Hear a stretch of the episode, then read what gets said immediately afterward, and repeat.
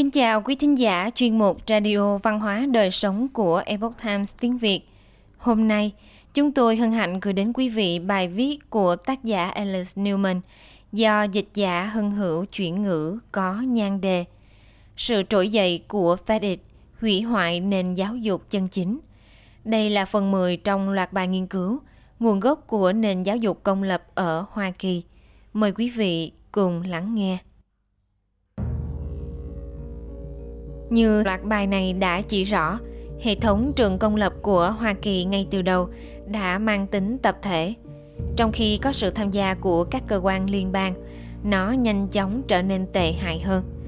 Từ sự trượt dốc chậm dần đều chuyển thành một sự sụp đổ mạnh mẽ trong giáo dục. Ngày nay, các trường học là một thảm họa, ngay cả khi sử dụng các công cụ đánh giá của riêng chính phủ – Ví dụ, điểm số mới nhất từ Bộ phận Khảo cứu Tiến bộ Giáo dục Quốc gia của Chính phủ Liên bang cho thấy hơn 2 phần 3 học sinh lớp 8 không giỏi bất kỳ môn học chính nào, một kết quả không thể nào tồi tệ hơn. Chính phủ Hoa Kỳ phải chịu trách nhiệm lớn. Các chuyên gia chia sẻ với The Epoch Times rằng không nghi ngờ gì nữa, đó là một sự cố ý, bởi vì hiến pháp Hoa Kỳ không trao quyền lực giáo dục cho chính phủ liên bang – và cả tù chính án thứ 10, đặc biệt bảo vệ tất cả những gì quyền không ủy thác cho các tiểu bang hoặc người dân. Vì vậy, liên bang không dễ xí mũi vào. Thật vậy, phải mất gần hai thế kỷ, Hoa Thịnh Đốn mới thực sự can thiệp được vào các trường công lập. Nhưng những người cộng sản đã làm việc cực lực để hướng tới mục tiêu đó trong nhiều thập kỷ. Trong cuốn sách năm 1932, hướng đến Xô Viết Hoa Kỳ Lãnh đạo Đảng Cộng sản Hoa Kỳ William G. Foster đã mạnh dạn đề đạt nghị trình cho các nhà cách mạng đồng minh. Mục tiêu là một bộ giáo dục Hoa Kỳ cuối cùng sẽ thay thế chủ nghĩa yêu nước và cơ đốc giáo trong trường học bằng chủ nghĩa cộng sản và chủ nghĩa toàn cầu. Ông Foster tuyên bố, các biện pháp căn bản mà chính phủ Xô Viết Hoa Kỳ sẽ áp dụng để tiếp tục cuộc cách mạng văn hóa là các trường học, cao đẳng và đại học sẽ được điều phối và nhóm lại dưới sự quản lý của Bộ Giáo dục Quốc gia và các chi nhánh cấp tiểu bang và địa phương. Một ý tưởng gần như không thể tưởng tượng được đối với người dân Hoa Kỳ thời đó. Ông cũng đưa ra những gì Bộ Giáo dục Hoa Kỳ sẽ thực thi khi nắm quyền quản trị các trường học. Các nghiên cứu được cách mạng hóa với các đặc điểm tôn giáo, lòng yêu nước và các yếu tố khác của hệ tư tưởng tư sản được xóa sạch và rằng các sinh viên sẽ được giảng dạy trên cơ sở chủ nghĩa duy vật biện chứng của Marx, chủ nghĩa quốc tế và hệ thống đạo đức chung của một xã hội theo chủ nghĩa xã hội. Tất nhiên, phải mất một thời gian dài để biến điều đó thành hiện thực. Nhưng bất cứ ai đã nghiên cứu dù chỉ một thời gian ngắn về những gì đang diễn ra trong các trường công lập Hoa Kỳ do liên bang kiểm soát đều có thể thấy rằng nghị trình của ông Foster đã được thực hiện đến cùng ở mọi khía cạnh và trên toàn quốc. Nếu không được giải quyết, căn bệnh này sẽ vô phương cứu chữa. Liên bang bắt đầu tham gia. Ngoài việc thành lập một số văn phòng nhỏ để thu thập số liệu thống kê trong nhiều năm, và vì Quốc hội khuyến nghị Robert Aiken ở Philadelphia in kinh thánh để sử dụng trong trường học vào cuối những năm 1700 thì các cơ quan liên bang hầu như không đóng vai trò gì trong giáo dục ở Hoa Kỳ. Thật vậy, phải đến những năm 1960, rất lâu sau khi hệ thống trường học của chính phủ do những người theo chủ nghĩa tập thể tạo ra, bắt đầu phá hủy nền giáo dục truyền thống. Chính phủ liên bang mới thực hiện những bước quan trọng đầu tiên trong lĩnh vực giáo dục. Như đã được đề cập trong loạt bài này, mọi chuyện bắt đầu vào năm 1962 và năm 1963 với hai phán quyết của Tối cao Pháp viện Hoa Kỳ.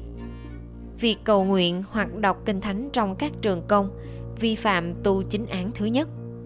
Như một trong những thẩm phán bất đồng chính kiến đã thừa nhận, quan điểm phi luật pháp này đã thay thế cơ đốc giáo trong trường học bằng chủ nghĩa nhân văn tôn giáo có tính tập thể của John Dewey, một trong những người xã hội chủ nghĩa sáng lập ra hệ thống trường học công lập của Hoa Kỳ – những người dân Hoa Kỳ được giáo dục tốt sẽ nhận ra ngay sự phi lý của phán quyết.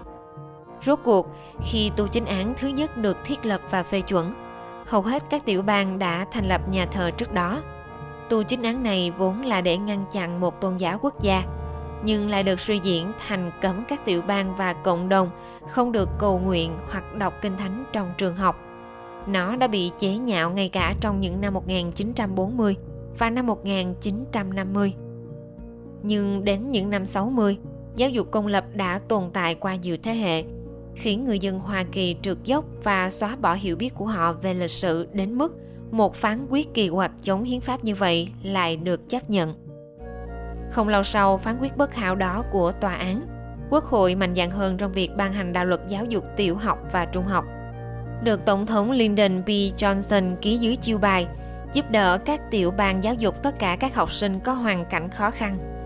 Đạo luật này đã mở ra nhiều nguồn tài trợ liên bang cho các trường công lập từ mẫu giáo đến lớp 12. Có sự tài trợ của liên bang thì sẽ có sự kiểm soát của liên bang. Và để đổi lấy tiền của người đóng thuế liên bang, việc đầu tiên thi hành theo đạo luật ICA là các trường học buộc phải chấp nhận một quy định ngày càng tăng lên của liên bang. Tại thời điểm này, liên bang đã quốc hữu hóa hiệu quả hệ thống trường công lập. Toàn cầu hóa hệ thống này là mục tiêu tiếp theo.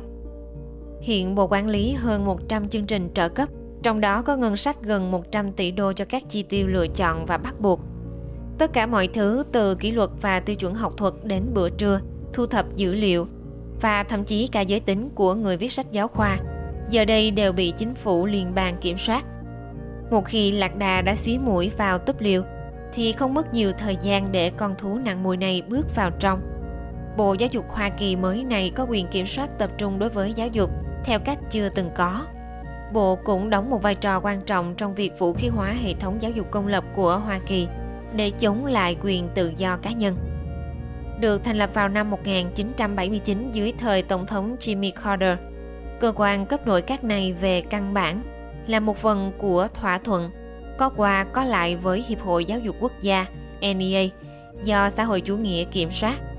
Công đoàn hùng mạnh này gọi là Nhà xã hội chủ nghĩa và nhân văn Dewey là chủ tịch danh dự suốt đời và hoạt động như một bộ giáo dục quốc gia.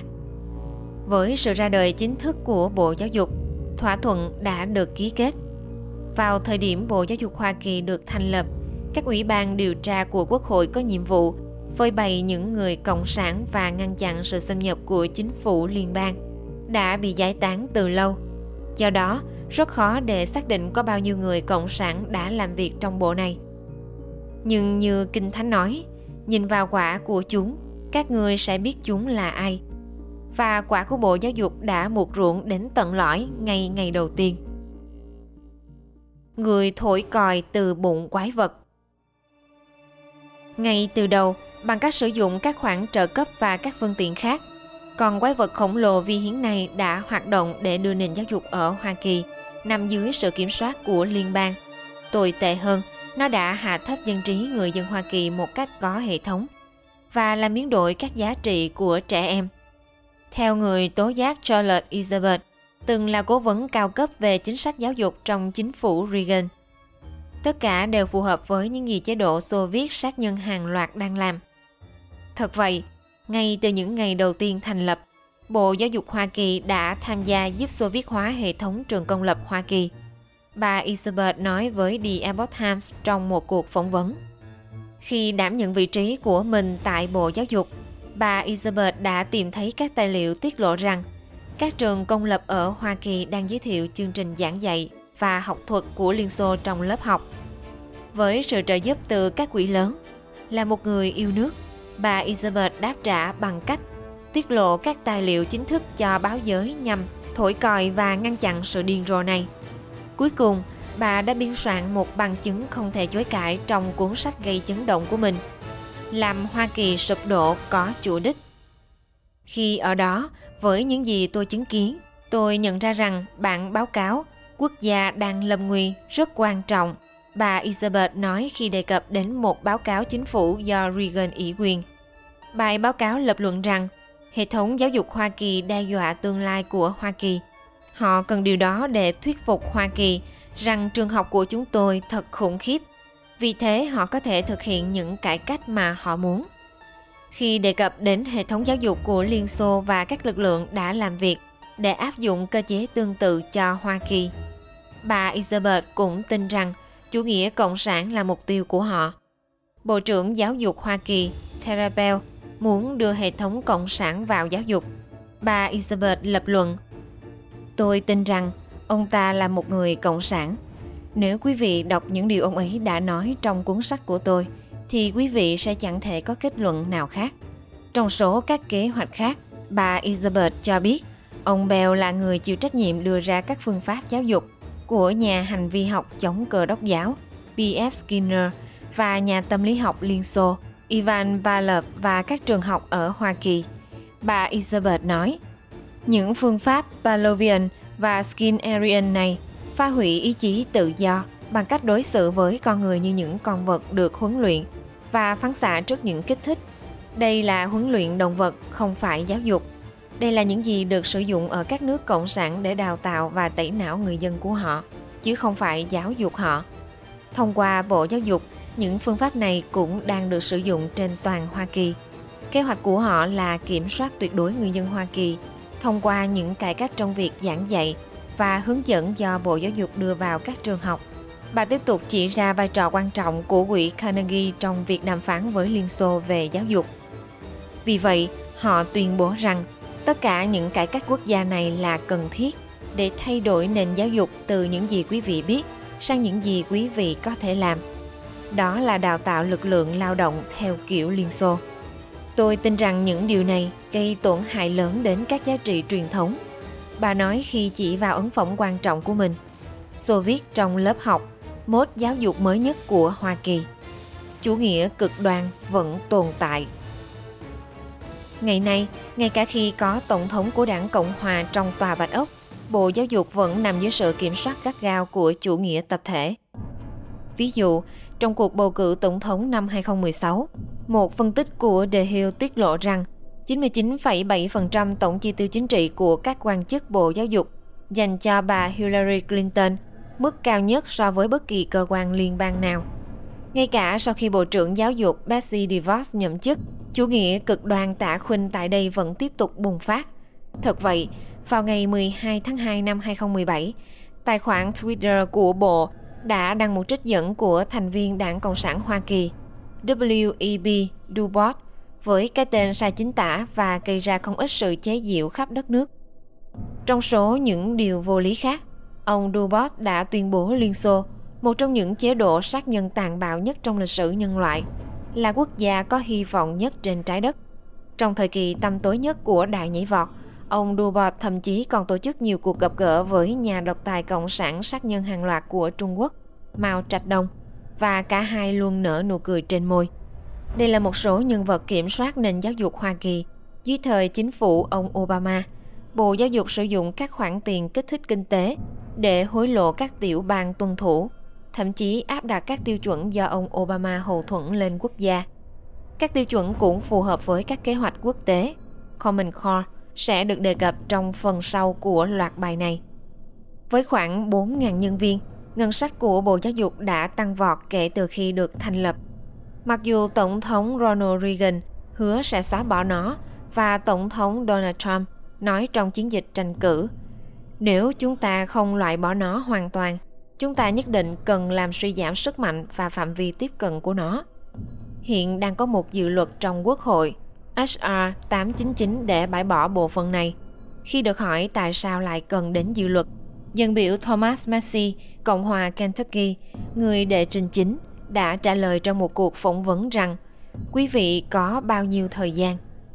Cánh tả hiểu rằng đây là nơi quý vị thắng hoặc thua trong trường học và trong việc dạy dỗ trẻ em. Vị dân biểu thuộc tiểu bang Kentucky tiếp tục. Ông Massey cũng lưu ý rằng dưới thời chính phủ của Tổng thống Trump, có cơ hội lớn trong việc khiến lưỡng đảng cố gắng bãi bỏ bộ này. Tất nhiên, những người theo chủ nghĩa tự do và cấp tiến không muốn ông Trump phụ trách việc giáo dục con cái họ. Còn hơn cả những người truyền thống không muốn ông Obama hoặc ông Biden điều hành nó. Nhóm phụ huynh Hoa Kỳ tham gia vào giáo dục, USBIE cũng đang hành động để chấm dứt tất cả sự can thiệp của liên bang vào giáo dục. Mặc dù thử nghiệm này với sự kiểm soát của liên bang trong các trường công lập địa phương đã diễn ra trong nửa thế kỷ này, nhưng nó đã thất bại. Chủ tịch USBIE Surifel nói với The Epoch Times, Bộ Giáo dục Hoa Kỳ tồn tại chỉ để kiểm soát chứ không phải vì trẻ em. Hiến pháp Hoa Kỳ và lẽ thường đều yêu cầu chính phủ liên bang không tham gia vào giáo dục. Đó sẽ là một bước tiến lớn. Tuy nhiên, như loạt bài này đã đề cập, hệ thống giáo dục của chính phủ đã bị những người theo chủ nghĩa tập thể thao túng ngay từ đầu. Điều đó có nghĩa là loại bỏ liên bang không giải quyết được các vấn đề mang tính hệ thống, vốn đang gây khó khăn cho nền giáo dục Hoa Kỳ. Tuy nhiên, chấm dứt tất cả FEDIT, cơ quan liên bang can thiệp vào giáo dục, có thể là bước đầu tiên cho những cải cách sâu rộng hơn. Quý thính giả thân mến, chuyên mục Radio Văn hóa Đời Sống của Epoch Times tiếng Việt đến đây là hết.